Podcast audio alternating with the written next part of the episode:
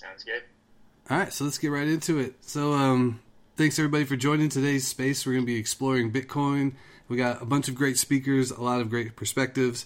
So, you know, just to get right in, and obviously a lot of crazy news this week. Um, so, um, you know, obviously pertinent. So, so we'll get right into it and you know get a lot of different perspectives. Feel free to uh, ask questions or you know join in the conversation as well. Um, if you you know, don't want to get on the mic, you can send me a DM or post comments uh, in the bottom right corner, and we'll get to those as well throughout the conversation. Uh, but otherwise, request Michael try to get you on board as well.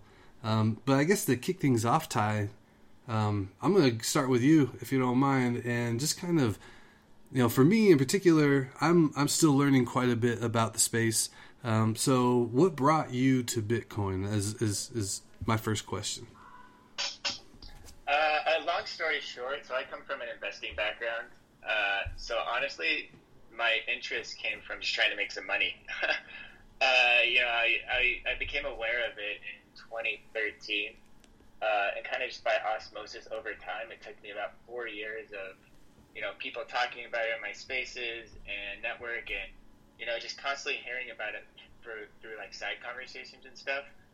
Um, and then in the 2017 cycle, when uh, it just started going parabolic and there was more eyes on it, uh, I kind of just one night, one day I was at, I was out at the bars and I was talking to this guy who uh, was like was a Bitcoin trader and he had an algorithm and was just making bank. He was making millions of dollars. So he said. I mean, it was in a bar, so you have to take it with a grain of salt. But the next day, I went and put like fifty dollars into Bitcoin at like it was at like seven thousand dollars. Price of Bitcoin was at like seven thousand dollars or something like that. And then every week, I was just putting in like hundred dollars, fifty dollars, and I couldn't lose. Right? It just was addicting. Every every week, it was just going up because it was the people or height of the the bull market. Uh, just kept doing that every week, just throwing a little bit of money in, and then height of that cycle got to about 18. The price of Bitcoin got to about eighteen thousand dollars.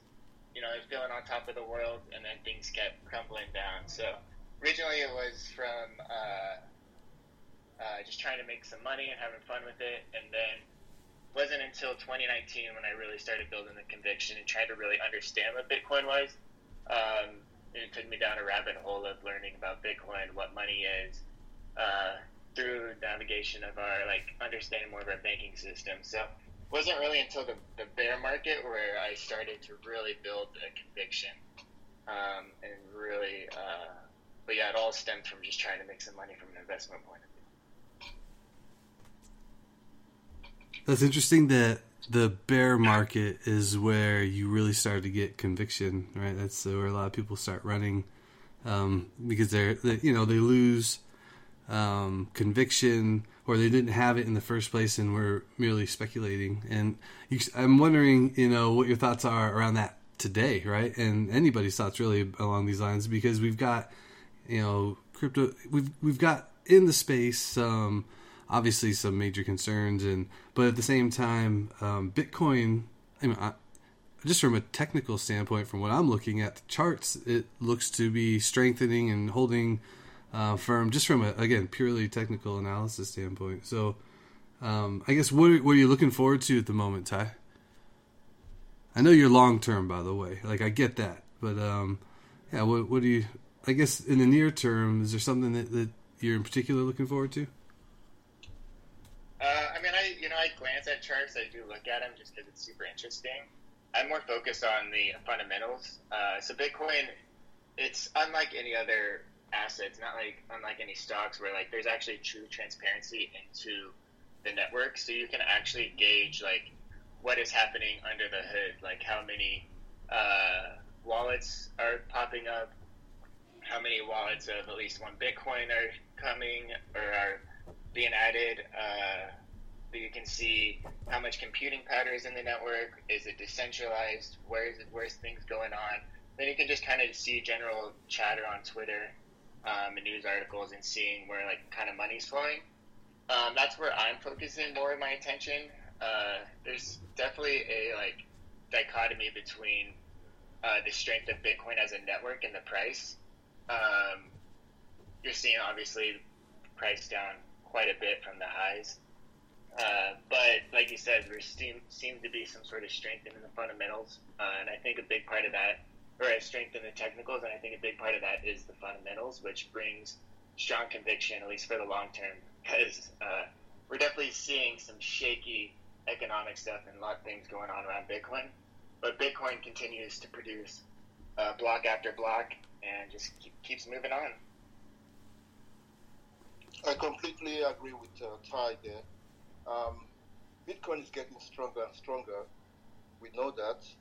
Um, but there are still lots of uh, skeptics that don't understand the fundamentals of the Bitcoin network.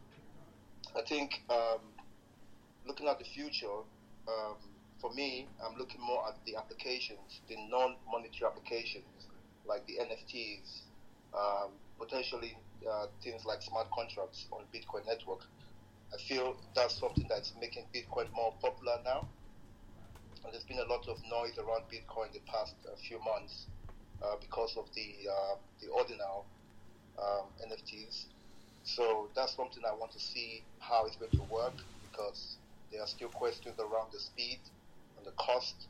So in the coming months, we'll see if this um, ordinals NFT is going to be something that will make Bitcoin um, adopt more um, usage around retail investors and people within the Web3 space as well, NFT communities uh, especially. So that's something that I personally want to see. Uh, but but but the um, the things that are happening right now with uh, Silicon Valley Bank has literally defined the the importance of Bitcoin itself because in the past people have always uh, the skeptics have always said that uh, Bitcoin wasn't a true store of value, but we know that it is a true it is a true store of value, um, and now we can see that now, and countries like uh, El Salvador that has adopted Bitcoin as a legal tender I feel like they're doing the right thing. It's just a matter of time, and they will start to see the, re- the rewards of what they've done. And I, I hope that most countries in, in Africa, especially the third world countries, I hope they will do the same thing. And, and um, this uh, reliance on the US dollar needs to needs to slowly reduce. I, I believe that should be the future of money. Yeah, I mean that's. Can, can you guys uh, hear me? Yeah, yeah, go for it. Yeah, yeah, hey everybody, all you uh, beautiful people uh, Hey. out there. Yeah. Um, hey, so yeah, no, I um, I'm kind of uh, in agreement. Like, I mean, I I I got into Bitcoin from an idealistic uh, perspective, right? So I I work in institution uh, in an institutional environment for 14 years, and so I kind of understand um, the mentality and and uh, sort of the power structure and the, the hierarchy and, and, and how it how it works or basically how it doesn't work. And um, I kind of got into this idea, you know, like, well, what if you like, what if you, um, let's say, you made less and less money every year, but that money um, bought you more and more. So let's say like you made seventy thousand dollars this year, and it bought you X amount. But then next year you made sixty-five thousand dollars, and it bought you about I don't know, you know, X plus, you know, Y more, and and, and that, that keeps on going and going and going. So I thought I, I, I got a little bit into the idealistic side of the deflationary aspect of of, um, of money, and I kind of went down a rabbit hole. And uh, so when I found Bitcoin, it was kind of like, well, this is um, for me. It's like I don't care if it's Bitcoin, to be honest. Like, I mean, I, I, love Bitcoin, um, but I love kind of I don't see anything else um, fitting into that category, you know. Um, and so, um, yeah, from from an, from an idealistic perspective, I mean, like the, the security of the network, taking the value of money out of the hands of government and out of the hands of institutions, um, and uh, and kind of the deflationary and how it sort of helps to enable the deflationary aspect of technology um, as, as time progresses, and, and it kind of it kind of um, enables that that that that that kind of deflationary force to, to, to really fully, um, yeah, uh, what's what's the term? To fully kind of realize itself, I suppose. So yeah, that's sort of why why I got in, involved in it. Thanks for joining, Erik. And this is great stuff. And I want to I want to actually circle back to actually both both of you were commenting on. Newbie was commenting on the smart contracts, and that's something that I find endlessly fascinating. It seems like a way to uh, transfer wealth utilizing blockchain technology, and um, in in particular, you know, in the realm of artists, for example, is one example. Um, we've got the you know artists selling things upfront and early for a small amount of dollars, and then their art being resold multiple times over. So I know it's a bit of a tangent, but you know that idea of being able to get percentages of your art after it's been resold multiple times forward is what actually pulled me into the space. Like that whole idea of smart contracts. Um, I started thinking about real estate and how that might apply, and just big picture. And Erik, I've seen a lot of your posts, just very big picture on, on the subject in general. Um, and you know, yeah, a lot of passion in the space. Go ahead. Yeah, yeah. So no, um, I've I've written like I, I kind of reversed my my sort of approach to kind of getting into this world, you know, and kind of becoming an, an, an influencer and maybe starting to monetize. Like I kind of got it. I did reverse. So I, I created a website and um, I created a blog and I started writing article after article after article. And I did a lot of research. Didn't get any, any traffic, of course. And, you know, then we're like in the one of the worst economic you know environments in modern history, and um, you know it's kind of a an odd time to start a a, a Bitcoin business when when Bitcoin's like dropped, you know, uh, 60, 50 percent, seventy percent value.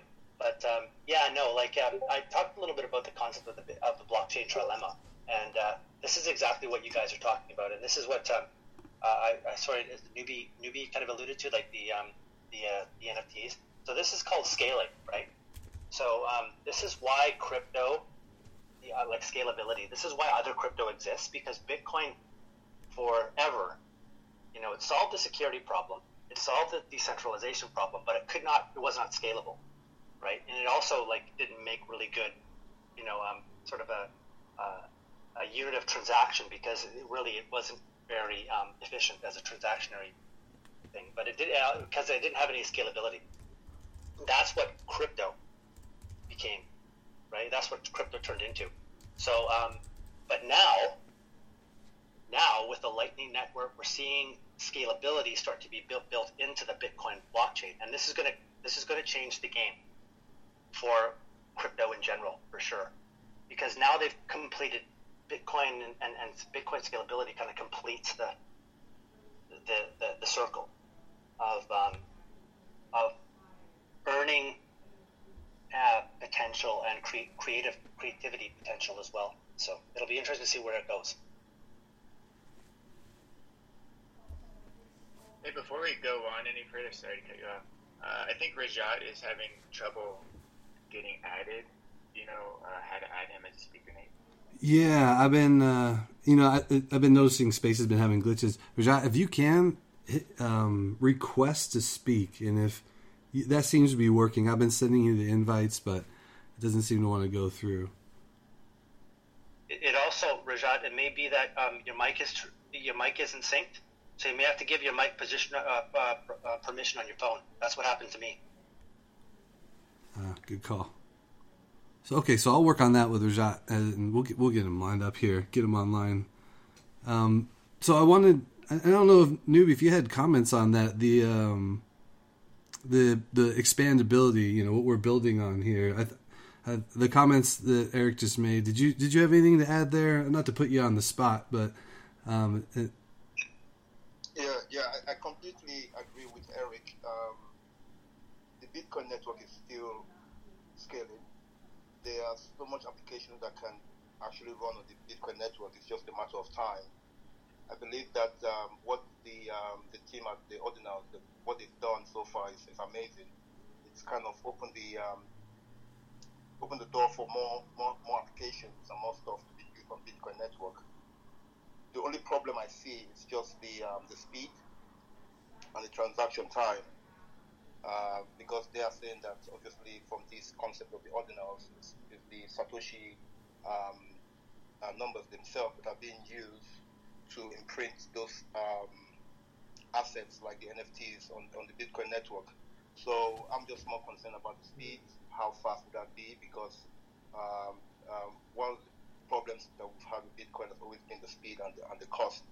So if that can be can be resolved, I see I see lots of potential for the Bitcoin network itself um, in terms of application. Yeah, that's what the the Lightning Network um, kind of is about in terms of scaling the uh, scalability in terms of transactions, like the unit of transaction. So, but but yeah, for NFTs and, and, and, and video and gaming and that kind of thing, it's still a little ways to go for sure. Right, right. I, completely agree with that. So these type of platforms you guys talk about, Lightning Network, uh, these are I don't know if uh, like you know, but these are like layer two solutions. So it's actually a re- like a removed system, like a removed layer of Bitcoin. So Bitcoin's uh, fundamental uh, blockchain kind of talks to this other one. So you kind of remove your Bitcoin and put it on this layer two, and then it you can facilitate uh, quicker transactions. Um, so it's that's how Bitcoin is able to scale to be more of a transactional like use cases. Gotcha. Yep, that's helpful. And um, you know, I appreciate you breaking that down a little bit because I think that we're going to have a lot of folks that are uh, potentially new, right? Just trying to learn and understand. To your point, the fundamentals of Bitcoin. Um, so, I guess along those lines, what would you say are some of the key things for you know folks that are getting into it, um, trying to understand uh, it, you know Bitcoin on a fundamental basis? Um, what are some of the things you would say to hone in on? I mean, you mentioned uh, looking the transparency and being able to uh, see the number of wallets and co- computing patterns and just money flow transparency. Is there something that you utilize to, to look at all of those things, or is that actually a little bit more advanced and maybe there's something else other people you know that, that we should be focusing on is you know newer to Bitcoin? Yeah, I think all of us, uh, Erik Nubian, uh, Privacy Smurf, as analytics on stage will probably all have different takes on this. Um, I think looking at this stuff that I was talking about earlier, we are looking at the, the on-chain fundamentals, so like the growing amount of uh, Bitcoin wallets, the amount of computing power. That's a little bit more technical, um, but you can simply just even look at headlines and like buzz around. Like a few years ago, there wasn't even there was hardly there's hardly any like Bitcoin education out there, and now you like you can find infinite amounts of Bitcoin education. So knowledge is growing about it. You just just simply do like look on uh, Twitter or go on YouTube. There's podcasts everywhere. Every everybody's starting their own little Bitcoin podcast or YouTube show. Um, so there's so much information out there and so many books. Uh, but you can also just look at headlines, right? Like you see all the information about um, banks failing or CBDCs and then right after that, there's going to be talks about uh, Bitcoin. Um, so there's just a lot more buzz and chatter going on that you can just kind of latch onto. Obviously, it, Bitcoin is a kind of a an attack, or it's competing against the traditional system. So people inside the traditional system are going to either have a negative view about it, or yeah, or talk down about Bitcoin. So you kind of have to look at research with a grain of salt and uh, learn from there. But there's so many good use cases and growing, um, and it's growing uh, globally um, from both the store value and uh, transactional point of view. But I'd like yeah. to hear what others have to say about that. Yeah, I don't want to hog the space either, but I, I like I completely, um, I'm completely on you know agree with you actually on this. But I think the main thing, if you're new to the the Bitcoin idea, you know, there's a lot of people you know, I, I think I actually it was probably my best, um, my best haul ever for followers. I, I, I pissed somebody off so drastically that um, I got actually got 21 followers from him, and um, he, he I think he retweeted me and basically called me every name in the book. And it's just because I, I, I said, you know, to get off zero, and I basically said, like, uh, yeah, it's a Ponzi. And uh, the Fed is a Ponzi. And um, what I mean by that is, like, I guess if you if you're getting into Bitcoin, you should you should sort of ask yourself, well, what's what? Why is Bitcoin different? Like, what is what what what is why is Bitcoin different than than cash? Like, or why is it different than a CBDC? Like, what is like what like what is what is the difference? And I think that's the main question I think you should ask yourself, and then that that'll kind of open up the rabbit hole with respect to you know you know, what it what it what its intent is, what its true intent is. You know, that, if if I could step in here, I'm sorry I'm driving right now. I'm almost home. Um, but like one of the things, like I, I feel like I have a, a sort of like different take on on all of that. Like, yes, I I agree. You should think of what the intent is and like what what Bitcoin is. But I think it like for me, I try to think of it more like what it can be and like what it can't be because it has the potential to be like this game changing new paradigm, but also like the things that help it to be that way, like it's also hurts it. Like like Bitcoin is a technology, but it's also a financial instrument, and like both of these things help and hurt each other. Like the things of Bitcoin as a technology to allow for separating from like money debasement, like monetary debasement, like the things that, that it has to prevent that, like are benefited by like adoption and like the thing like adoption is a slow rolling train, but like it's still moving forward. But like the thing that attracts people to Bitcoin is not necessarily like these idealistic things. Like yeah, there are some of it, but we don't live in like a super idealistic world, and like most people are brought to are brought to Bitcoin for the financial aspect, like hundred percent money on it or whatever. And like thousand percent, that, thousand percent. that type of like that type of attraction can be controlled. Like that adoption can be controlled by the financial aspect because retail and like everyone else is never going to have enough money to like really drive Bitcoin to like you know a billion dollars or whatever. You know, like that's not going to happen without institutional level adoption. And if the powers that be don't want that to happen because they cannot control Bitcoin to a certain degree, then all they have to do is have enough of it and control the market enough to stifle, like to stifle the price, like keep pricing low, like manipulation of price will keep people from speculating on Bitcoin. And without like the speculation, like you don't get the eyes on it for like you know people who don't know anything about Bitcoin. Like the speculation was what draws the most people to Bitcoin, not the idealistic side of it. Agreed. So it's like Agreed. it's like really tough because like what do you do? Like I want Well- like I don't know. Uh, here's here's the way I yeah here's the way I see it. I, I, I agree with you a, a thousand percent. Everyone who gets into Bitcoin gets in to make money. There's like you know I think they would be it would be fibbing if that wasn't the case. I mean that's why I got into it. And I see people tend to stay in it for the for the ideology uh, you know aspect. I think um, you know those who stay in it, those who've been in it for like 13 years. But yeah, for me it's um I mean I yeah you're you're totally completely right. And there is no intrinsic value. It's just like it's like fiat that way and it's all contingent on on adoption. But I see the way I see it is like us in the West. Again, I will, I'll try to avoid the, uh, the the ideological discussions, and I'm in I'm in Canada, so my perspective is a little bit different because I see government shit show every day. So um, it's a little bit different than America. There's still you have a degree of uh, people who are saying um, we have a less less less number, uh, less percentage of that here in Canada, especially where I am. But um, the, the biggest the biggest issue, or the way, way I see it, is uh, I see adoption happening in um, third world countries.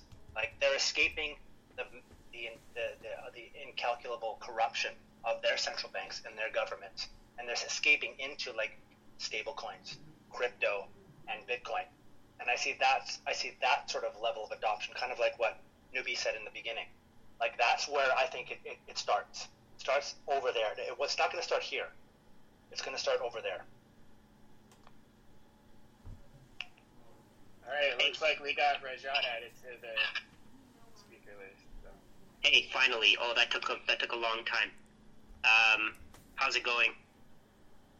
Hey, welcome, Rajat. Glad you could join us. And yeah, the don't take don't take it personally. The Twitter space has been just uh, just difficult with everybody trying to get on the speaker on the mic. So, but yeah, you have you been able to listen in? Did you have uh, any initial comments? Um, we've been talking a lot about what brought us into Bitcoin, um, but you know, it's it's evolved from there. Um, yeah, what initial thoughts do you have? Oh, so I mean, in the beginning, I just like everybody else, I actually thought it was a scam. Thought it was uh, thought it was garbage. So um, I didn't really join until I, I didn't really start learning until 2020 or 2019, late 2019. Um, after that, I mean, it, it, it just went from there. I started listening to podcasts. I'm literally listening to probably um, I'd say maybe like two to three hours of content every single day from just random podcasts, random companies that are making content about this, right? I mean, there's like Bitcoin Magazine, they're huge. They, I, I think I've listened to like just about every single one of their podcasts. So um, I think over time, it's it, it it's, it just takes some time to actually get into it to learn the basics. Once you learn the basics, though, it, it, it becomes a lot easier to absorb everything. Yeah, so we we were moving around the room. Todd, did we get around the room to everybody with respect to, you know, the I guess the last question we were talking about when I, I started talking about, you know, what to look for and you know what what you're actually looking for when you're starting off with respect to Bitcoin. Um, I think so. I don't know if newbie. Did you have anything to add to that? Um, not really, not really. Actually, uh, for me, I just look at the uh, for Bitcoin. I look at the security that Bitcoin has.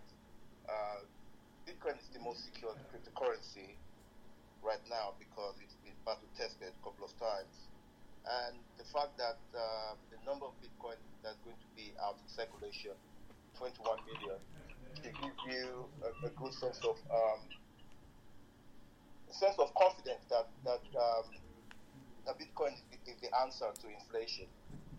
So what I'm looking at is the security within the network. I'm looking at the speed within the network. I'm looking at the amount of adoption, the applications that are being built within the network itself. So um, we'll, we'll, see what happens in the next few months. Personally, I'm very excited with the ordinal uh, NFTs. I feel it's uh, it's taking Bitcoin to the next level uh, because uh, Bitcoin has always been spoken of as peer-to-peer money. But now we know that, that Bitcoin can do more than that. So that's something that I'm much uh, focused on at the moment.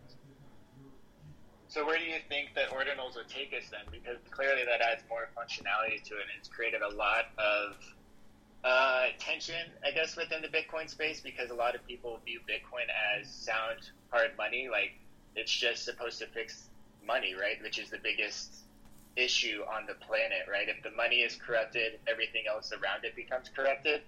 And so when you add ordinals to it, it adds, you know, more complexity to it, which is, uh, like we talked about, you can add inscription, so you can mark up the blockchain, and then you can add NFTs. Um, so what? It, so I guess what is your view on that? Like, where do you think ordinal will take us? And real quick, um, before you get into that, I just and maybe I missed it, but and you were kind of getting into it there, but what are for the very you know basic breakdown here? What are the ordinals exactly? Like, what is this allowing uh, Bitcoin to do? Uh, so I'm still trying to learn the, uh, learn more about it. Maybe newbie knows more, but it, it, it, adds more functionality to it. So you essentially can add um, NFTs to the blockchain, and it's it's directly on chain. It's not like we were talking about the Lightning Network, where it's a second layer. We're going to ah. directly on chain, so it's it's uh, directly impacting Bitcoin. Uh, so you essentially make NFTs and other photos and stuff directly right, on right. chain. Right. I, I, I, think I think the, the, way I see uh, the ordinal NFT is, is like um, you see when you when you break down um, when you break down a block, you get pieces of block inside. So that's how I see ordinal. So ordinal is actually giving value to Satoshi. So uh, for those who don't know what Satoshi is, that's the that's the units, the the, the, the molecular units for Bitcoin. So uh, every hundred million Satoshi is equal to one Bitcoin.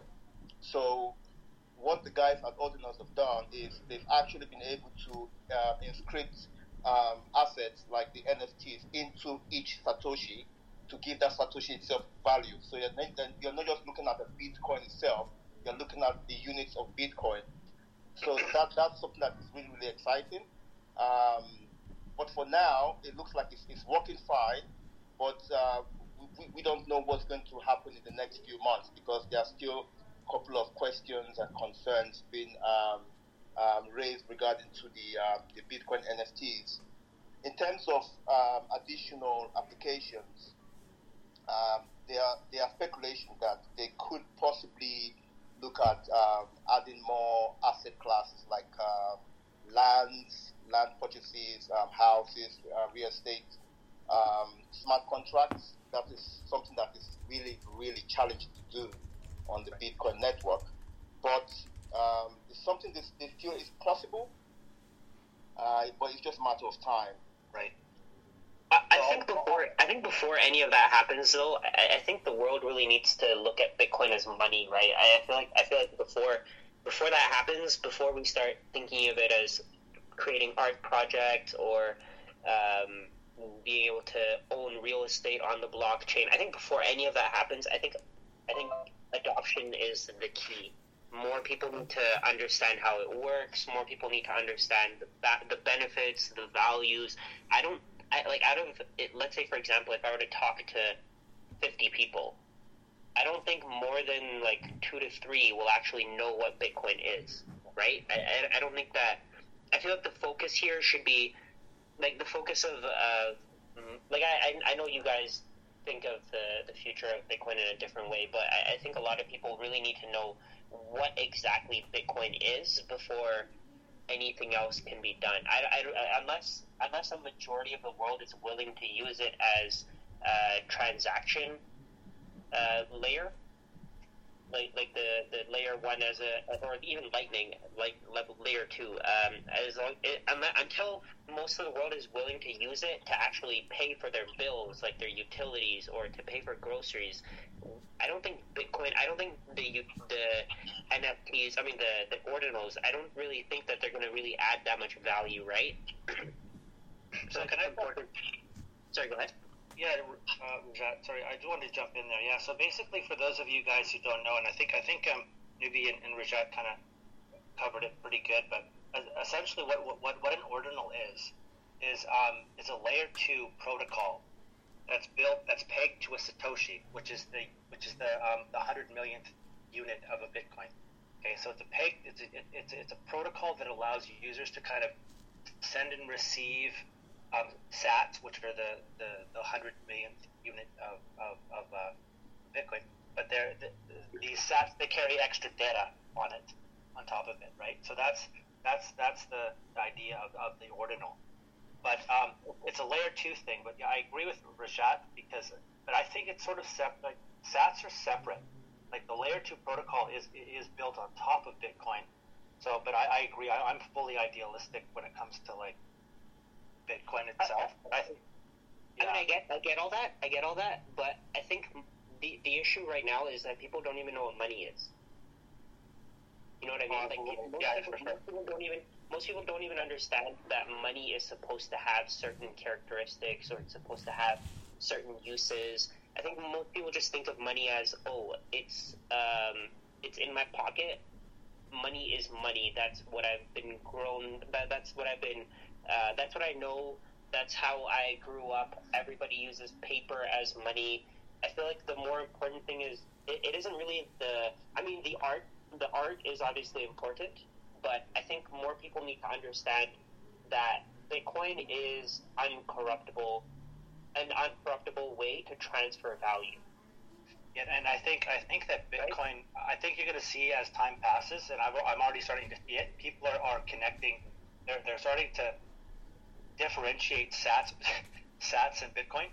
Like I don't know if you, you, noticed it yet, but they're starting to kind of connect, link like all of this, all, all of this other stuff to the right. Sat themselves. But I, I, I, completely agree with you. Like it, I, I agree with you 100 percent when it comes to this concept of of uh, deflation versus inflation.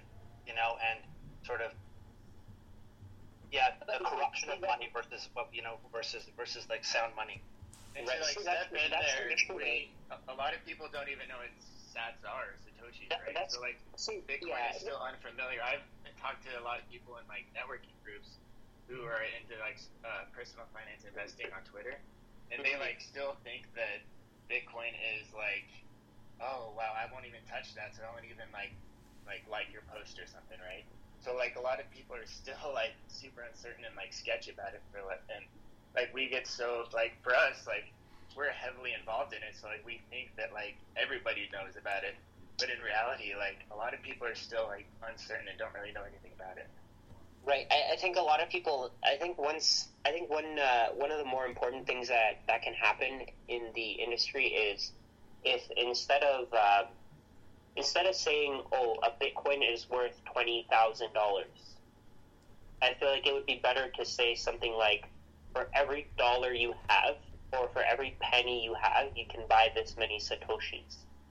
I, Right. I, I, And- I agree with you. I agree with you on this. Mhm. But like the problem is like you're you're using a lot of like everyone and most people and whatever. And it's like, well, you're, Right. how do you get everyone on board for anything? You know, like that's not Right. feasible. And like also, like yes, Bitcoin is uncorruptible money, but like that's that's like your take on it, and like that Mhm. I understand that it's also a thing. But like, what if I don't care if it's uncorruptible money? Like I don't, you know, like some some people don't care about that. So like you can't Oh yeah. you can't put just that, uh, like just that uh, attribute to it, and like say this is what Oh, it of is, this is course. how we need to view it. So like, Right. if Bitcoin can be anything for anybody, then like it's always going to be something different for everybody. So like, Right. what do you how like like that's I think that's like ultimately the problem with Bitcoin as like a Mhm. thing because like it can be anything, so it will be everything.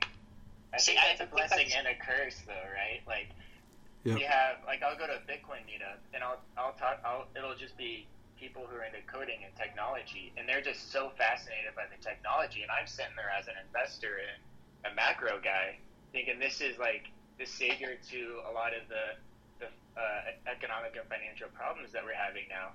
And so it's like beautiful when like all of us are coming at it at a different angle, and you can't really uh, we all have our own views on it. I think, like you said, I think it's a blessing, but a lot of people could view it as a curse too because it does, uh, I guess, create a lot of narrative problems within the space. I think I think it's very valuable to see it from different perspectives. I feel like like if you if you were to talk to ten different people, each one might have a different reason for finding it valuable. Yeah, I, I saw this amazing chart. This amazing chart, and, and this kind of puts my perspective into it. It's like, again, um, Bitcoin is, is, is built is, is designed specifically to forcibly replace fiat forever, and and separate and separate government from from control of value of money forever, right? So that's a problem. It's going to be a problem for the people at the top of these pyramid schemes, right?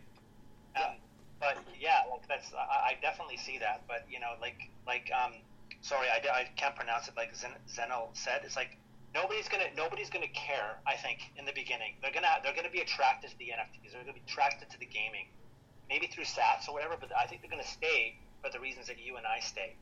You know, um, yeah, that's my take.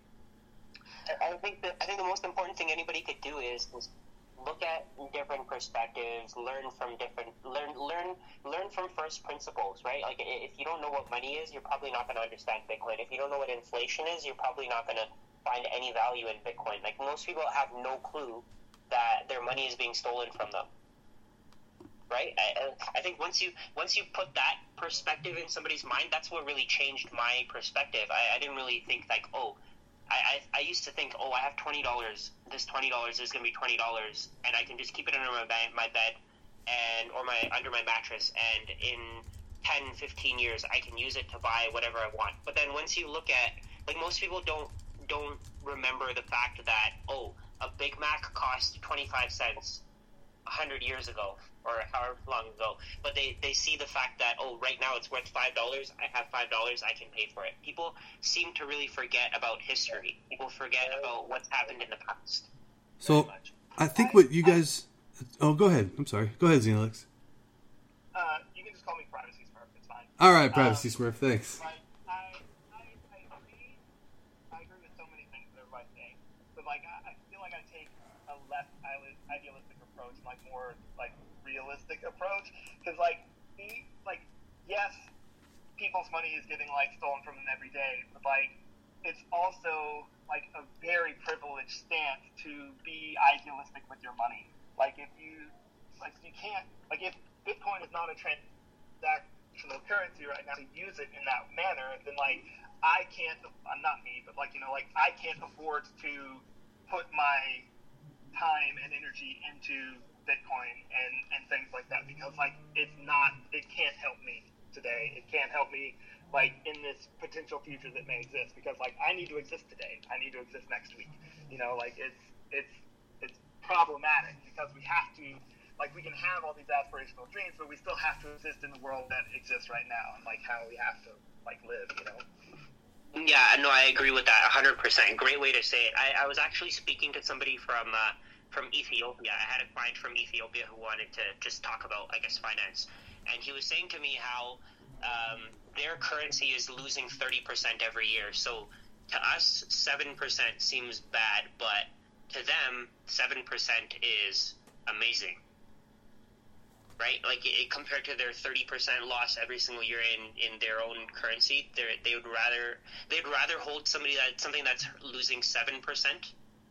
And at that point, I mean, they don't even think of Bitcoin as they haven't even had that paradigm shift that oh, I'm losing seven percent here, but it's possible for me to lose nothing.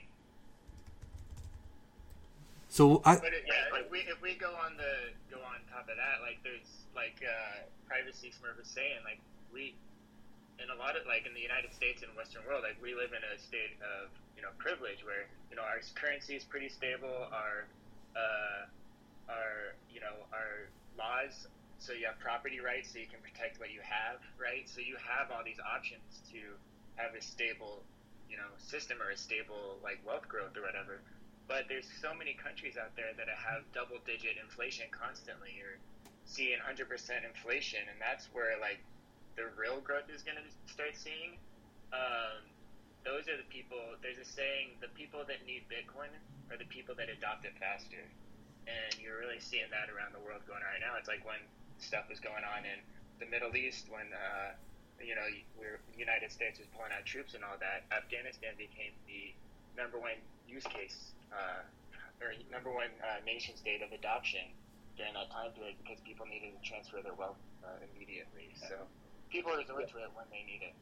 Well, we're not in crisis mode yet. We're not in crisis mode yet. I firmly believe we're gonna get we're gonna get into crisis mode, but we're gonna have to start. Thinking, uh, you know, it's gonna get bad here, and people are gonna start thinking about it. But absolutely, uh, privacy Smurf is correct. Like, you know, like right now, you know, that's not what, what on, what's on people's mind.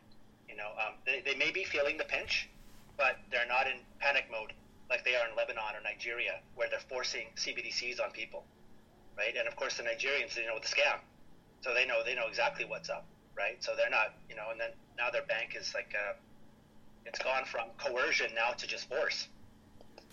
Yeah, I think that's key. I feel once, I, but but that's the thing. I, and once you once you actually find the use for it, it's too late. Even in Nigeria, I think it was Nigeria, they were selling Bitcoin was selling at a sixty percent premium. Yes, it was. Yeah. So, so once you need it, once you're forced to use it, or once you're forced to buy it, or the government is forcing you to buy a CBDC or spend a CBDC, I mean that's at that point it's a little late because nobody's going to want to sell it to you, right?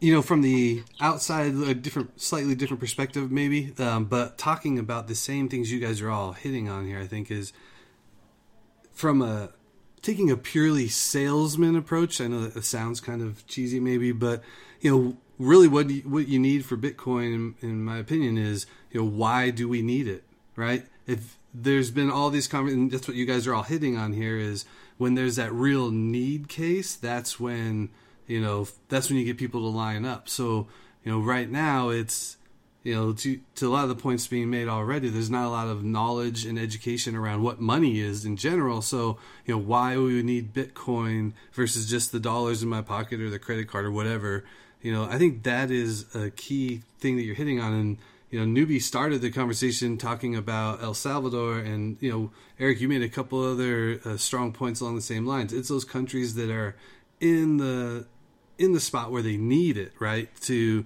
battle double digit, just out of out of bounds inflation, and obviously, um, you know, monetary system that's gone out of out of whack.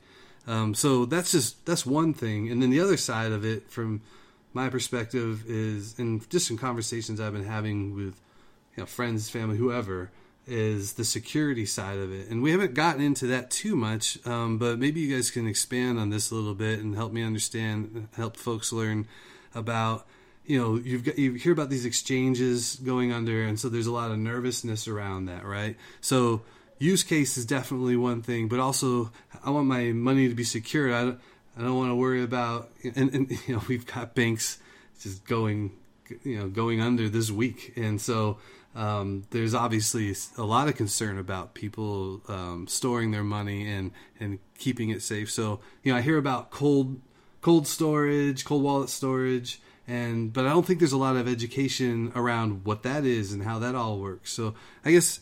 And I'll open it up to the floor here, um, which can be dangerous. So you guys try not to talk over everybody. But you know, uh, what are you, what are thoughts? Some thoughts around um, that breaking through that barrier of of the security and and what what are some things you guys use to store your your Bitcoin while you're accumulating? Who wants to take that one on? Uh, let, let, me, let me go with that one, please. Go for it. Um, what, what I would say is that the Bitcoin network is very secure. It is the most secure cryptocurrency, like I said before. Um, I don't know if everyone knows how the blockchain works, but every individual connected to the Bitcoin network runs the network. So for you to hack the Bitcoin network, you have to hack every single computer that is connected to the Bitcoin network, which is which is impossible. And the fact that Bitcoin has been around for a very, very long time also shows that it is very secured. In terms of storing your Bitcoin, um, I would say the best place is the is the uh, is the cold wallet. That's the hard wallet. For those who don't know what cold wallet means, it is the hard wallet. Uh, there are different types out there. I personally use the the Ledger wallet. Uh, there are other ones like the Trezor.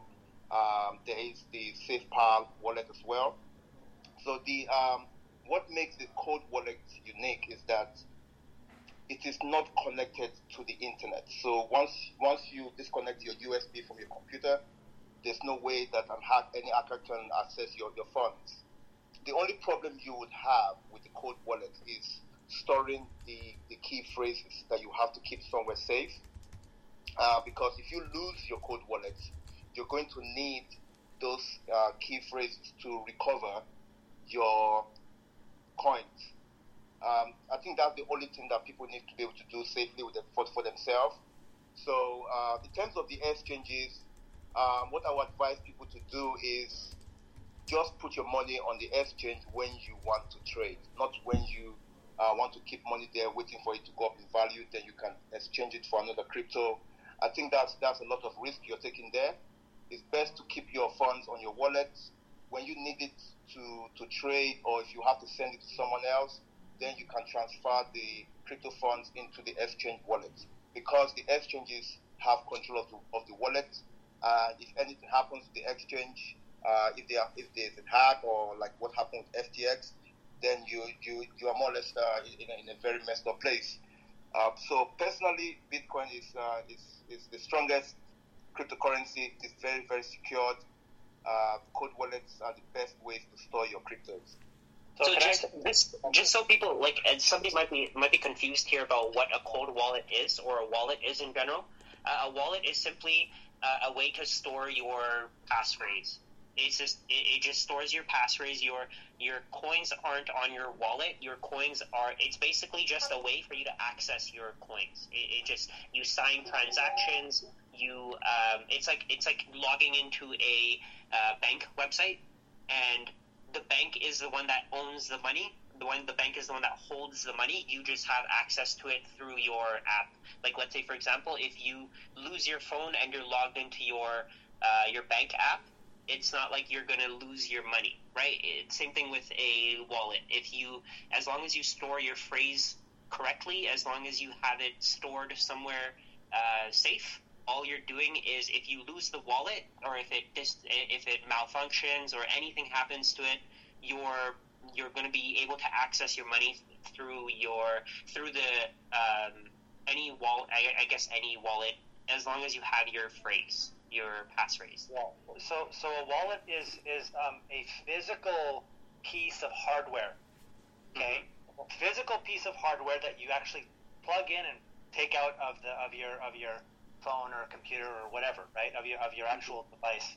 So that's what cold storage is. It's like a physical piece of hardware that has your keys on it, your key phrase, your password on it, a very sophisticated password you, you take off right? And you actually have it in your hand. It's like a USB jump drive. Like Ledger looks like a jump drive, like a Mhm. very fancy jump drive. Okay, that's what that's what a, well, a hard a hard sort of cold storage wallet is. Okay, and So- Bitcoin, uh, yeah. I'm sorry, go ahead. Go ahead. No, go ahead. I was just going to say Bitcoin. The reason why you know um, newbie talked about exchanges because Bitcoin is unique in the sense that there's nobody that stands in between you and your Bitcoin. There's no middleman. There's no group. There's nothing. But an exchange is a middleman. So they now have custody of your stuff. You don't have custody of anything that's yours. Like I, I've been ripped off.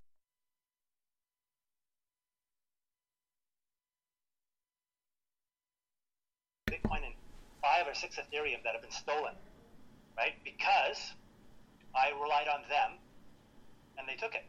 So that's what a cold storage wallet allows you to do. takes takes it off, and even even like a like a what do you call it? Uh, some of the software wallets you can have on your on your desktop. They're better than Exchange as well. Anyway, Yeah, and this is like super relevant too because the, the, it's it's such a differentiating factor of Bitcoin where you can actually store your wealth. You own the keys, the physical like the physical keys. You get to carry with you wherever you go. But like if you deposit money into your bank, we're seeing this issue right now at Silicon Valley Bank where there's billions of dollars that are locked up right now because there's a bank run the FDIC shut it down. So when you deposit your bank, it, it's essentially an IOU. You like Yeah, they and- go and and- lend it out. They do all this other stuff, and like you're you're lucky if you get it back. I think the it's craziest thing to me was the fact that you can literally store it in your head. You don't need a wallet. You don't need a cold wallet. Your cold wallet is just there to basically give you insurance in case you, let's say, you bump your head and you uh, you forget your phrase. You can you still have your words. You can still write them down, keep them somewhere, or you can have them on your on your uh, on your cold wallet or your or a hot wallet. But the difference is that I mean, regardless, even if if let's say Ledger goes bankrupt or uh, Coldcard goes bankrupt, you can still keep your your your phrase is still yours. Your Bitcoin is still yours. You are the only one who has access to it, and that's the most important thing. yeah, your Bitcoin isn't on the wallet. It's just access is like it's your Bitcoin is in cyberspace, right? Right. Floating around in, in, in the ether. It's a ledger. That's all it is. You, all you're doing is you basically have all you have is your. It's a record that holds. It, it's a record that that shows who which wallet owns which coins and how much of those coins. Basically, all you're doing is when you enter your phrase and you transfer a Bitcoin to somebody else, for example, you're just telling the uh, ledger that you're moving it to somebody else. That, that's all it is. like in in my opinion, like this level of like uh, security until it's made simpler will be one of the biggest drawbacks to adoption because like I used to work in intelligence and private security and stuff like that and like 100% of the time people will choose convenience over security like until that process of keys and storage and sending and receiving is simpler, like it's never going to take off. I, mean, I agree. I, that. I agree 100%.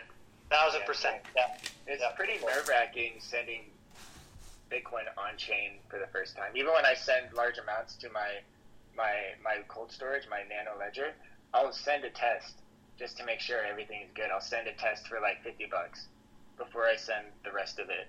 It, it can be pretty intimidating and scary.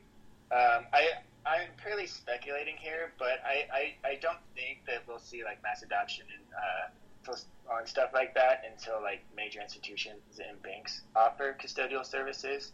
I do foresee a future where that's going to happen. I know Fidelity's pretty tapped in to Bitcoin, um, but I think until uh, you know there's more accredited institutions who start offering services like that, then we'll still be kind of the plebs will be fighting over it. But then how does that how does that not still be like the old system? Because if if institutions are the ones that control all the off, on and off ramps, then like what like how is it different? I mean, well, still no one can print infinite amounts of Bitcoin. That's a big starter, right? There's still the scarcity factor, and you still have the option if you want to send it to the custodial to the, from the institution, so it's keep on the fidelity.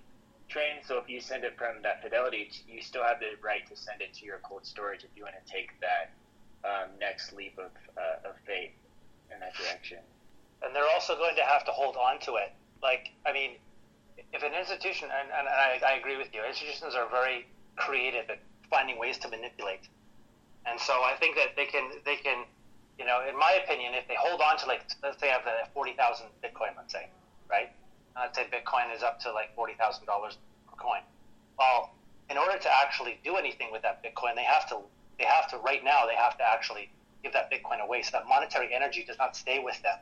So they have to move it, they have to transfer it to somebody else. So how are they going to keep that monetary energy? Right? They're going to have to find ways to manipulate.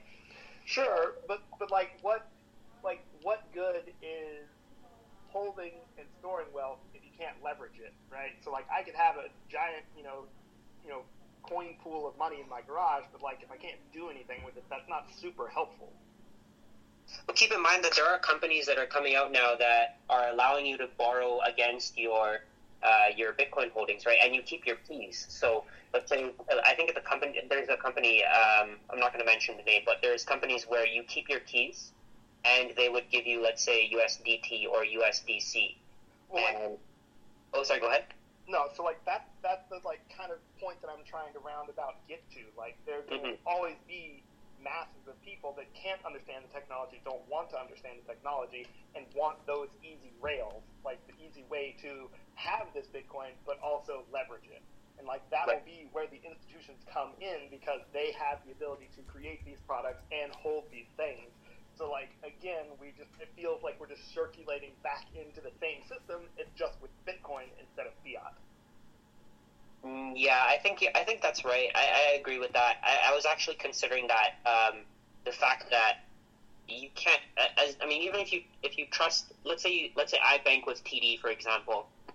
I, I mean, there's always going to be ways for them to to take advantage of that, right? They take the, it, financial institutions will always try to take advantage of your trust. That's what happened with SVB, right? They took advantage of these tech companies' trust, and they kind of I guess they, they they took advantage of it to make more money and they screwed everybody over, which was which was really scary. And and if you consider it, if you consider the fact that um, I mean, what you're saying, sorry, Zanalytics, what you're saying, it's absolutely true because most people will never get to that point of trust where they can keep their money with an institution, but other people can do that if they want to, right? I mean, let's say I I'm, I would never want to keep my Bitcoin with an institution. I'd rather keep it with my with myself. I'd rather keep it in uh, my own secure location.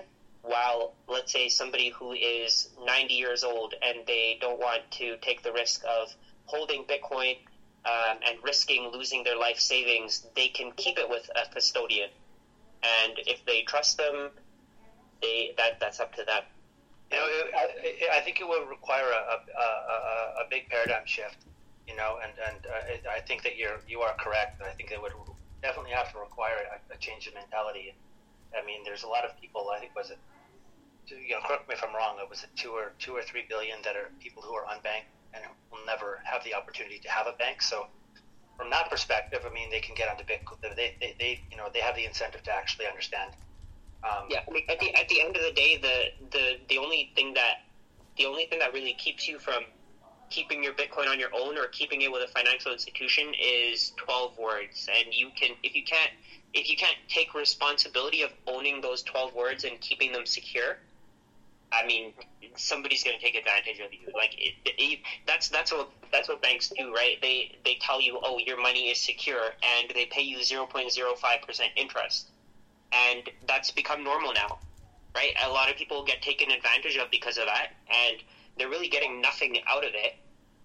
It's obviously a better solution compared to keeping all your money in your closet, for example. Like you can't keep hundred thousand dollars in your closet, but you can keep it in a bank account. That's really the only reason why banking is so valuable. With with Bitcoin, you don't need that though. You can keep it on your own hard wallet. You can leave it somewhere and it doesn't take up any space. You can store a billion dollars on a USB drive if you wanted to. Yeah, no, I, I mean I agree with you, and like don't like let me be clear. Like, I'm not Mhm. saying that I dislike Bitcoin. Like, I do like Bitcoin, and I have Bitcoin, and I I agree in its like long term potential value.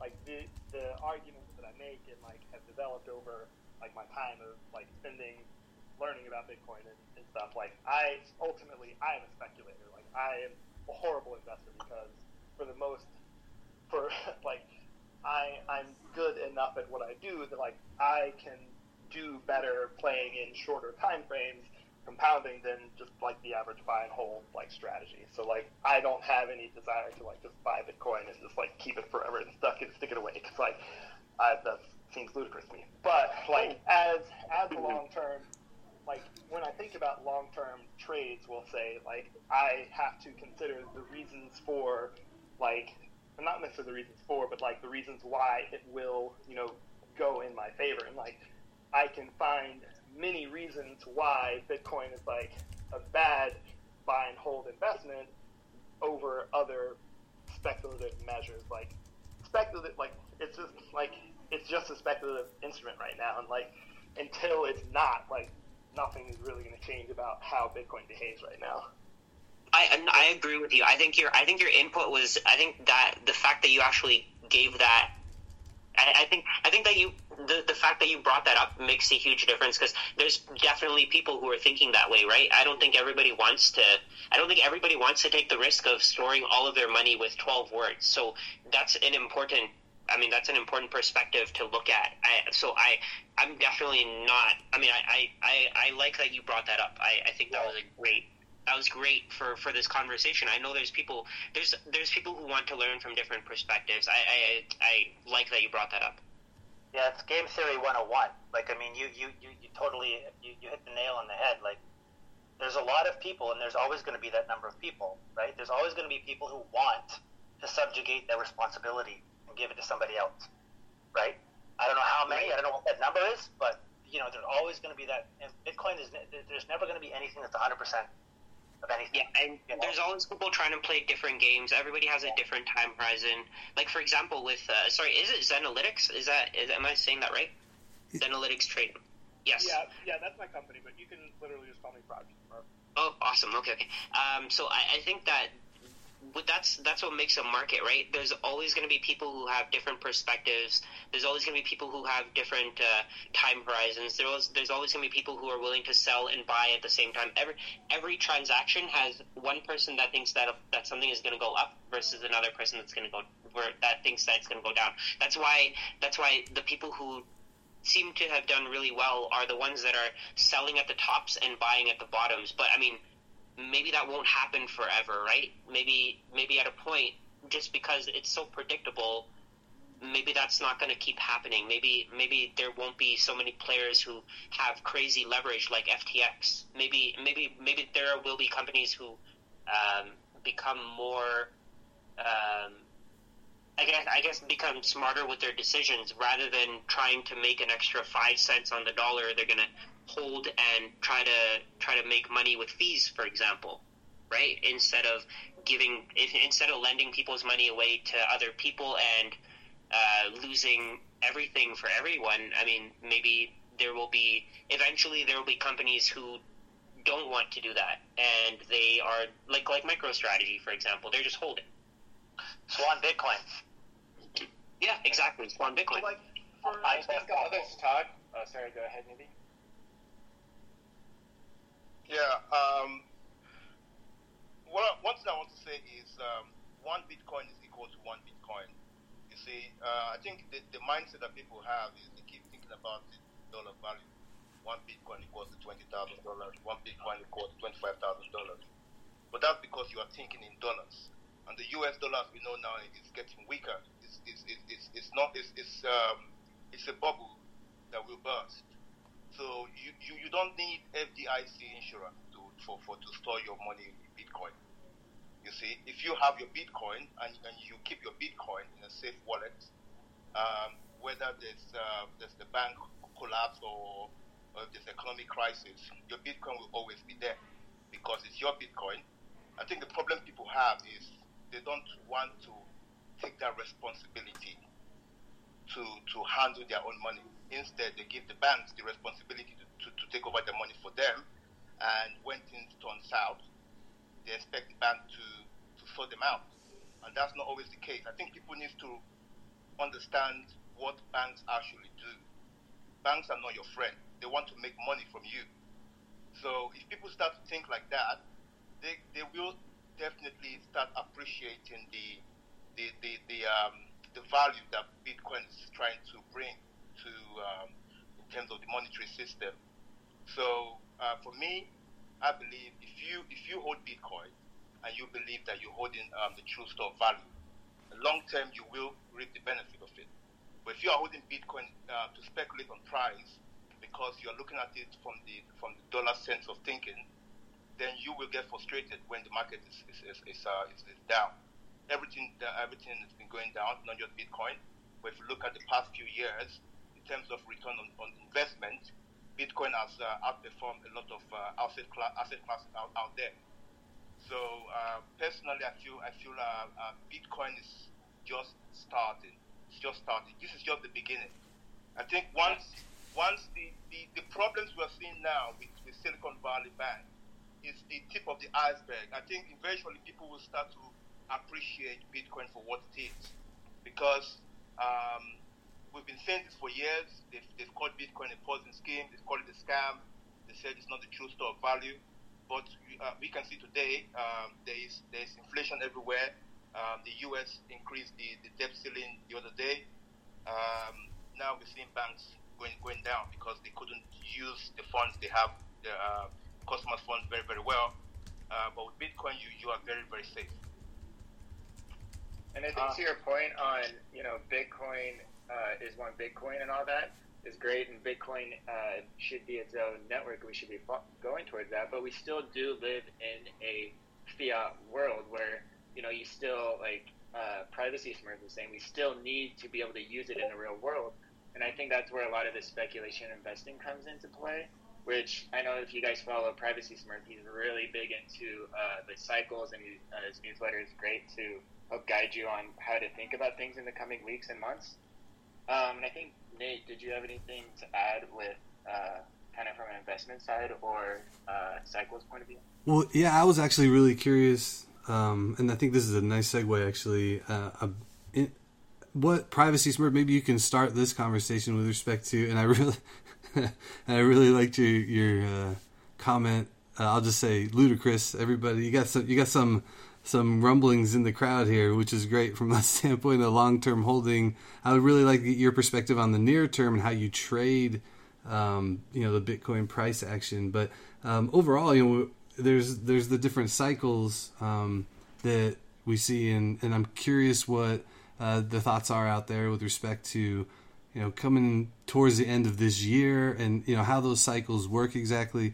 Um, what I see just from a very technical standpoint is that we've you know we've come off of a, a recent bottom here. Um, we've based for a while. We I think the I mean I'm gonna use real rough numbers, but you know 17 to 20k is the range that we were in for a minute.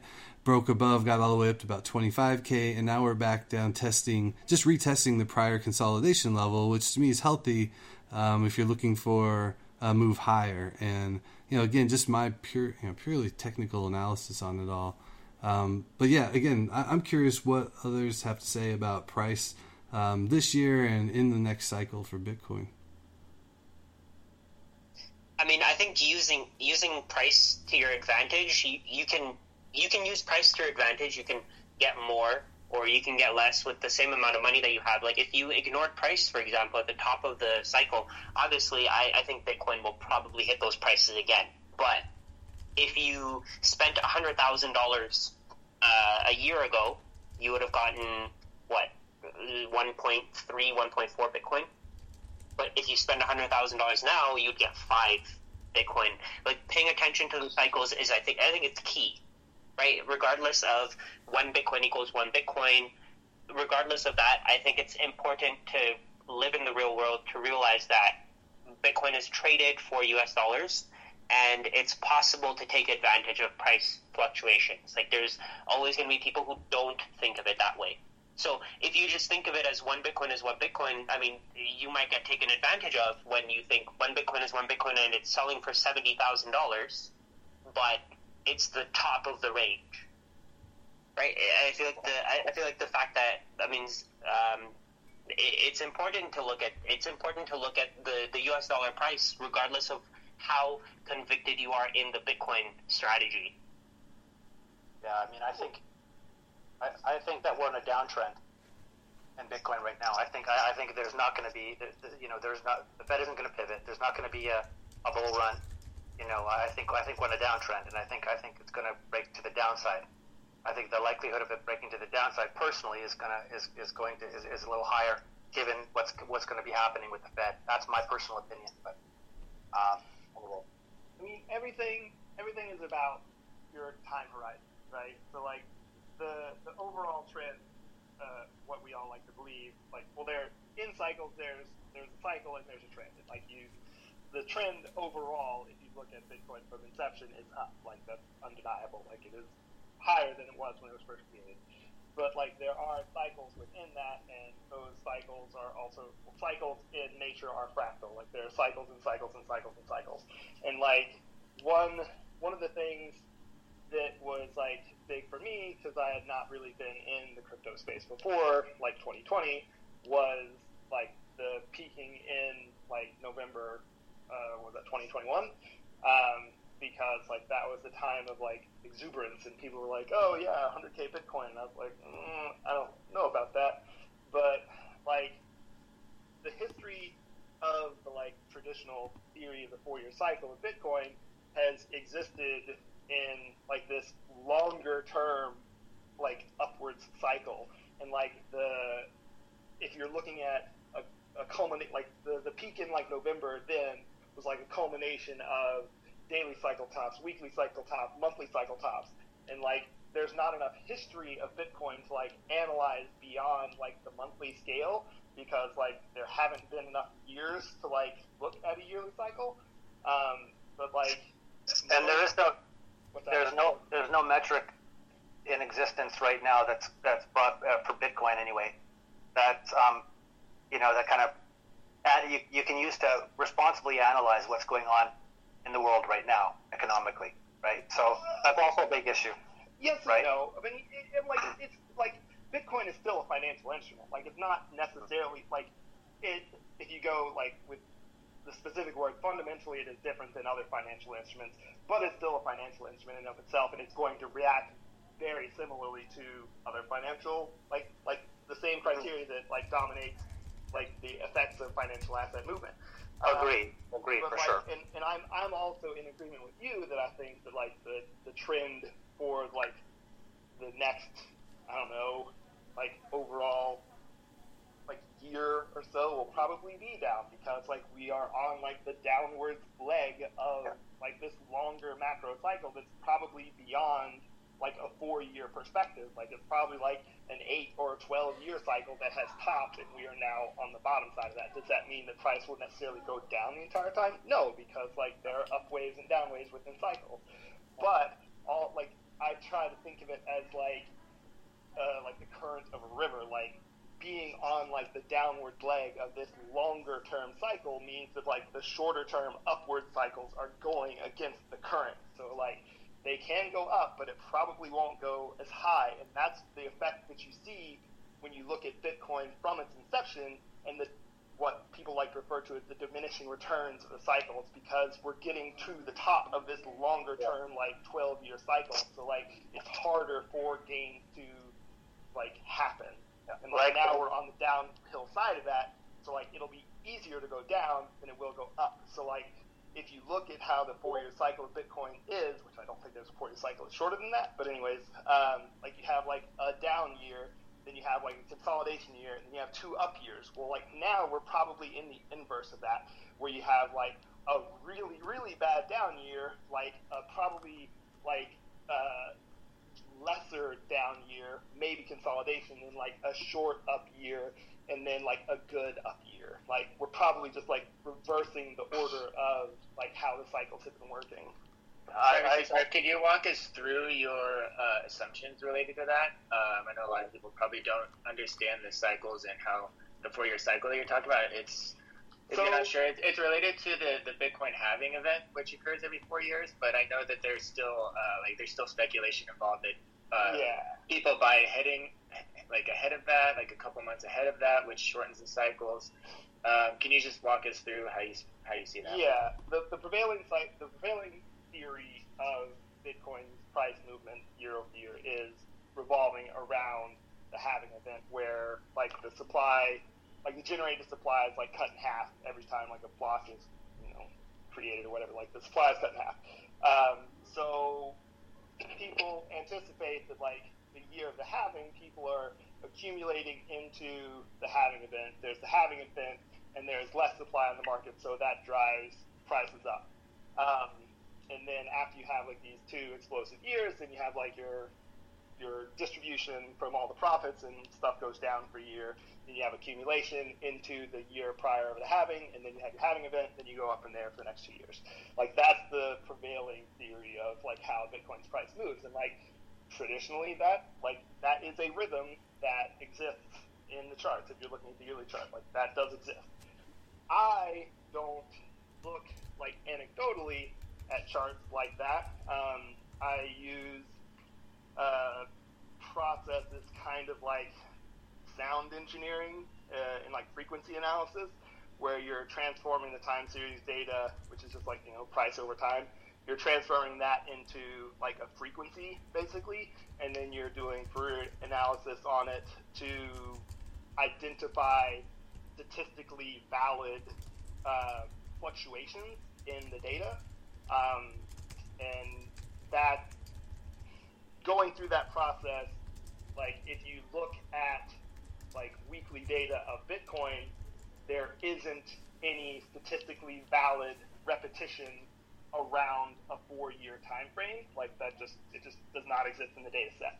Like, but there is like a shorter fluctuation that is statistically valid, which is like three and a half years, give or take. You know, um, it's like around 185 weeks is like a very statistically valid cycle in that like shows up in the data analysis. Um, and that was what I used back in November to be like, hey, look, I think we're topping, regardless of what people are saying. And the reason that people missed the top in November was because they're all operating on the idea of a four-year cycle. And if you if you overlay like a, a shorter cycle, like if you overlay a 185 week cycle and a four year cycle, for the most part, starting from the beginning, they will be relatively in sync because like they're just close enough that like you don't notice. But as you get further and further along in time, the peaks and the troughs will be further and further apart from each other. And that's what happened in November. Like we got to a point where we were at this one and a half, 185 week top, but the four year top was further down the line. So people are still expecting upwards price movement, but the actual cycle that is present in the data was shorter and was topping. So like that is why people who are all thinking about this four year cycle are waiting for higher prices like 100k when 69 was like actually the top because that was like present in the data as like the cyclical peak. So, can I ask you one, one question? Was that also like that time in November? Wasn't that didn't that coincide with the Fed, the Fed's um, hiking Okay, so rate as well? Or this is this is probably where I will deviate from literally most, like 99.9% of analysts. Like, I don't put any weight into any of that. Like, all I do is I just look at the cycles and price action. I don't pay attention really to the news. I don't weigh it in my analysis. Like, none of that. Yeah, that's definitely a big difference between you know Uh, technical yeah. traders and uh, fundamental you know dollar cost averagers, right?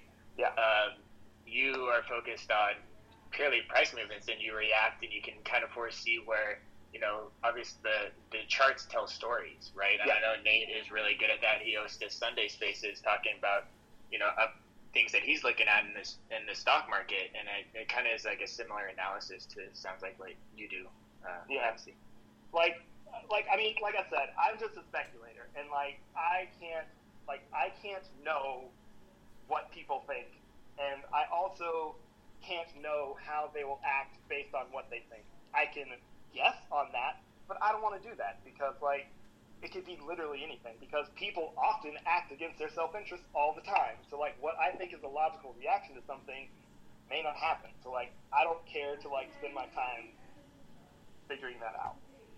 You can So you can go us, then, then go ahead, Nate. Oh no, I was just saying you can go crazy trying to figure that out. And I'll just add that you know personally, I like to use both. Right? If you if you have a, a strong fundamental understanding of what you're trading, it's only going to well, it should help you trade in your trading if you're able to.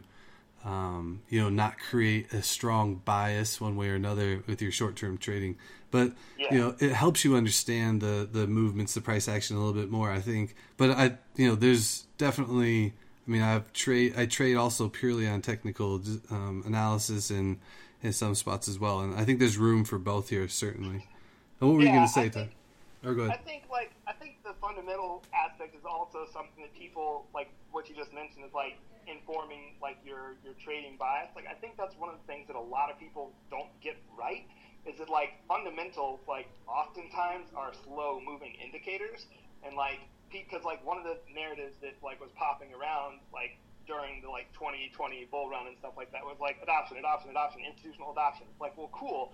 Like that doesn't like yes, there is this in- institutional adoption, but like they're also going to do things to like protect themselves along the way. So it's like just because they're here doesn't mean they'll like always be here. They'll also sell out at certain times because they have like fiscal responsibilities. You know, um, like not everyone can be MicroStrategy uh, in El Salvador, um, but like fundamentals like don't necessarily matter if like the market in quotes doesn't agree with it. Like it, it doesn't matter how much institutional adoption there is if people keep selling. Like there can be adoption out the wazoo, but like if everyone's selling their Bitcoin, it doesn't really matter how fundamentally strong Bitcoin is.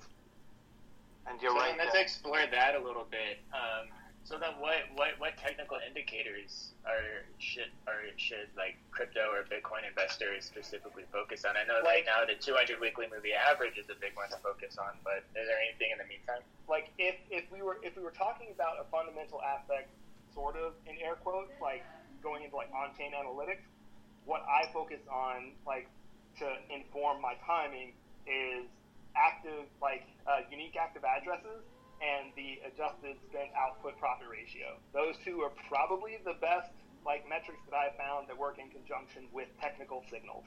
Uh, unique active addresses is just how many how many unique wallet addresses on the Bitcoin blockchain have transacted like sending money from one place to another. Like typically, like when you have peaks of unique active addresses, when you have like bearish divergence, which is when prices are setting new highs, but a price action oscillator is not setting a new high.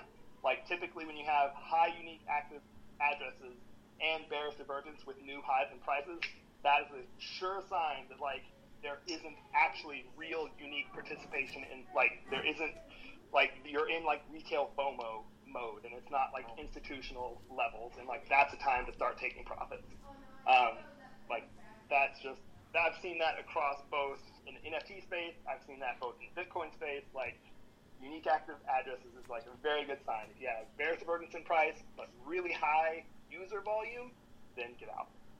I think also that, that that's a really good, uh, a good, really good segue, or not a segue, but a good conversation as well. What are what are on-chain analytics? Because that's really that that that that's moving at a really fast pace. Like, what is that stuff?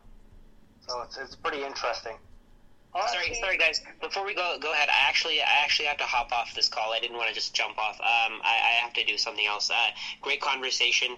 Great talking to you guys. Yeah, thanks for joining, and hopefully we can get you on a future call because this has been a fantastic conversation, and, and really appreciate all your contributions today. Oh, for sure. Of course. Great talking to you guys. All right, have a great day. Take care, All right, I'm gonna hop off. Bye. Bye.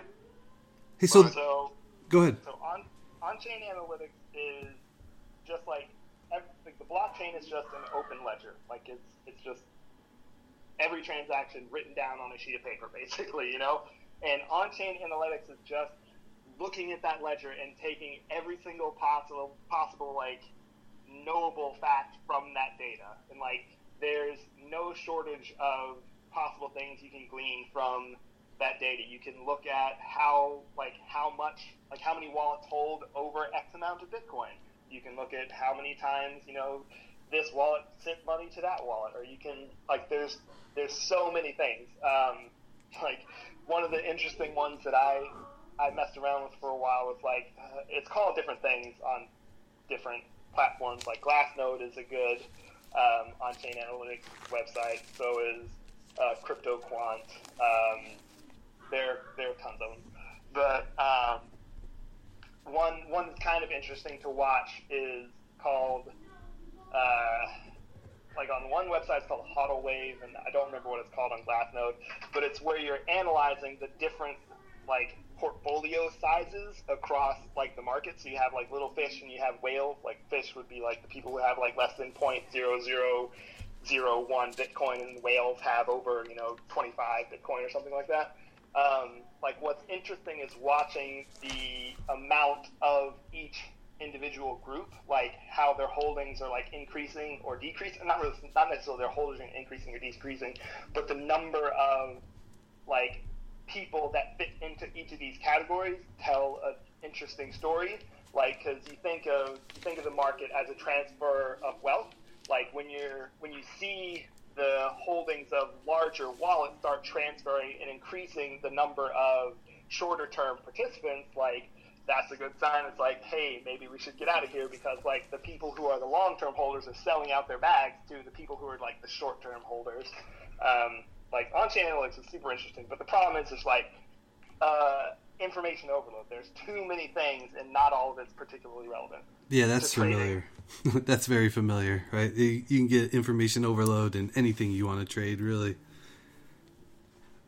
Like, so, um, I think this has been a fantastic conversation. I would, I, I honestly would love to get everybody here uh, on a future calls. I mean, we've had I've noted down a few things I think we could have entire calls around, you know, just the path to major adoption in the U.S. and talking about, you know, what that might look like starting in emerging markets elsewhere.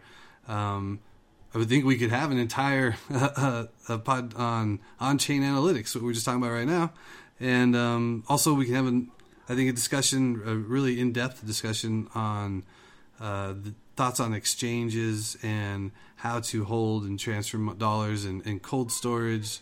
You know, we we dipped into that a little bit today, but you know how all of that works. I think is one of those barriers to entry for Bitcoin. I think providing more information along those lines is a is only going to be helpful to everybody.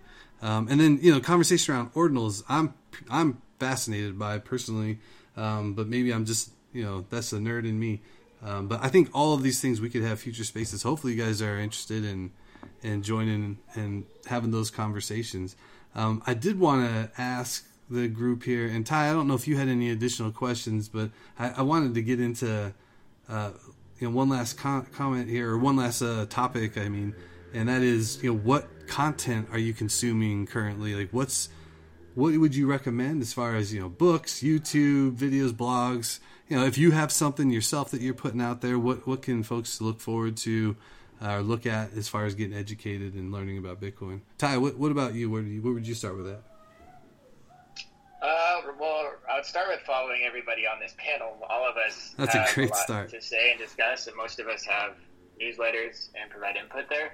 Um, in terms of what to consume, what content I'm looking at, I I mean I'm just all over Twitter Spaces, um, and uh, I follow. Uh, I watch the What Bitcoin Did podcast regularly. That's a pretty good one. Uh, the host, uh, he's a non-technical Bitcoiner, so as a non-technical Bitcoiner myself, that helps. You know, it provides more, you know, layman's terms on what's going on. He breaks down a lot of complex, uh, you know, cases or com- complex issues in Bitcoin and breaks it down. Which was this Uh, again? Preston, it's called What Bitcoin Did. What Bitcoin did. Thanks. Yep. Yeah, so that's a good one to start. Uh, that's pretty much uh, what I'm doing now. And then, then just consuming books, um, listen to a lot of audiobooks. Um, so, No, that's helpful. What Bitcoin did, I'll check that out. What about you, Erik? Well, I follow what Bitcoin did, and I follow um, like huge. I'm a huge fan of that show, and I follow um, um, Robert Breedlove. What is money? He's a little bit more philosophical, but he has he has really good guests. So I follow that. Um, and uh, m- the people who I really pay attention to um, um, are a gentleman called Jeff Booth, and uh, he wrote a book called uh, The Price of Tomorrow, and then another person called Lyn Alden, and um, she's writing a book right now as well. But um, they're really good people uh, to follow. I agree Um, with that. Yep, I agree. Yeah. And uh, I mean, there's a slow like Greg Foss, Lawrence Lepard. I could go on, but it's just it, it's there's a lot of people in the space that were are not traditionally people in the space, which is why I named them for you guys Yeah, because yeah, like I, I, they're technology. They're technologists. They're, tr- they're traditional finance people. They're bankers. They're they're all people who are totally. Um, they don't have a background in in the space, but have gotten into it.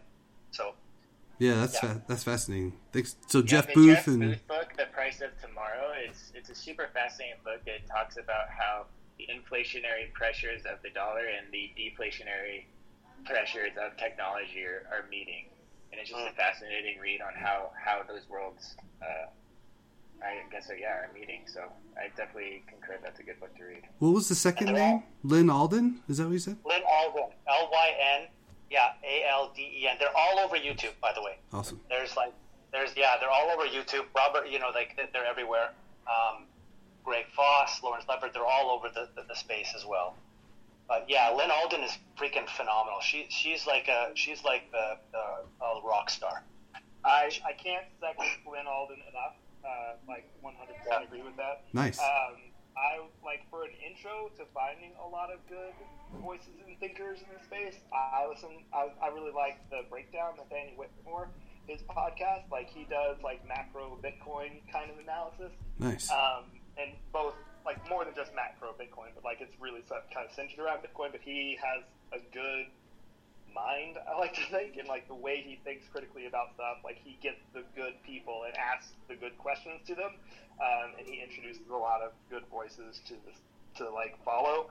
Um, and just from like one of the things that I, one of the people I really like to follow is Jason Choi. He's a VC, um, and that's like a really icky space for a lot of people. But he's probably one of the most like transparent and like interesting thinkers in the VC space. Um, and I, I like like many of the times where I've been thinking a thing, I read something that he had written, it's like, oh shit, we're like right on target. So, um, yeah, he's a good one to follow as well. Jason Choi. Got it. Thanks. I appreciate that. Newbie, uh, I did not meet you until today, and I have thoroughly enjoyed every bit of input that you have contributed to this conversation. So thanks for joining. What what uh do you have any uh, suggestions as far as uh, what content you're consuming? Um, to be very honest, I'm not fully uh, just Bitcoin. I, I'm more on the uh, Ethereum side as well. Uh, but for Oh, nice. Bitcoin, I do follow a guy who is very well known in the space, um, Andreas. Um, I can't pronounce his surname, Antonopoulos. Um, he's very good. He's been um, he's been talking about Bitcoin for years. He's got the knowledge. He's someone that I follow very closely. Um, I think you guys have mentioned some very very good um, sources for, for Bitcoin knowledge. So uh, I think I've learned a couple of stuff from you guys uh, this evening. Thank you so He much. wrote, he wrote the Bitcoin Standard. Sorry to jump in there. He wrote the book, the book called the Bitcoin Standard. It's a good book. Right. Excellent. Right. That, that's, that's, that's, that's good to know. Yeah, we a space on Ethereum is something uh, I'm interested in as well. So maybe I'll be in touch on that, newbie, if you're interested. Yeah, sure, sure. That's fantastic. Well, um, I think that kind of wraps it for today. Um, I I really want to do this again. This has been fantastic. I'm going to post this just so everybody knows to my Substack. There's a link in my bio if you're interested. Um, you can you know listen or you know without subscribing. If you want to subscribe, I have uh, I host these spaces weekly and I post them all to the Substack so you can take a listen. Um, that's at uh, again, that's uh, Trader's Education on Substack. So, again, appreciate everybody's contributions today. It's been a great discussion. Got through a lot, and uh, we'll do this again. Everybody have a great rest of your day. Thank you for this. Thank you guys. Appreciate it. Have a good one. Thanks, Ty. Thank you. Thanks, Erik. Thanks, everybody. Bye.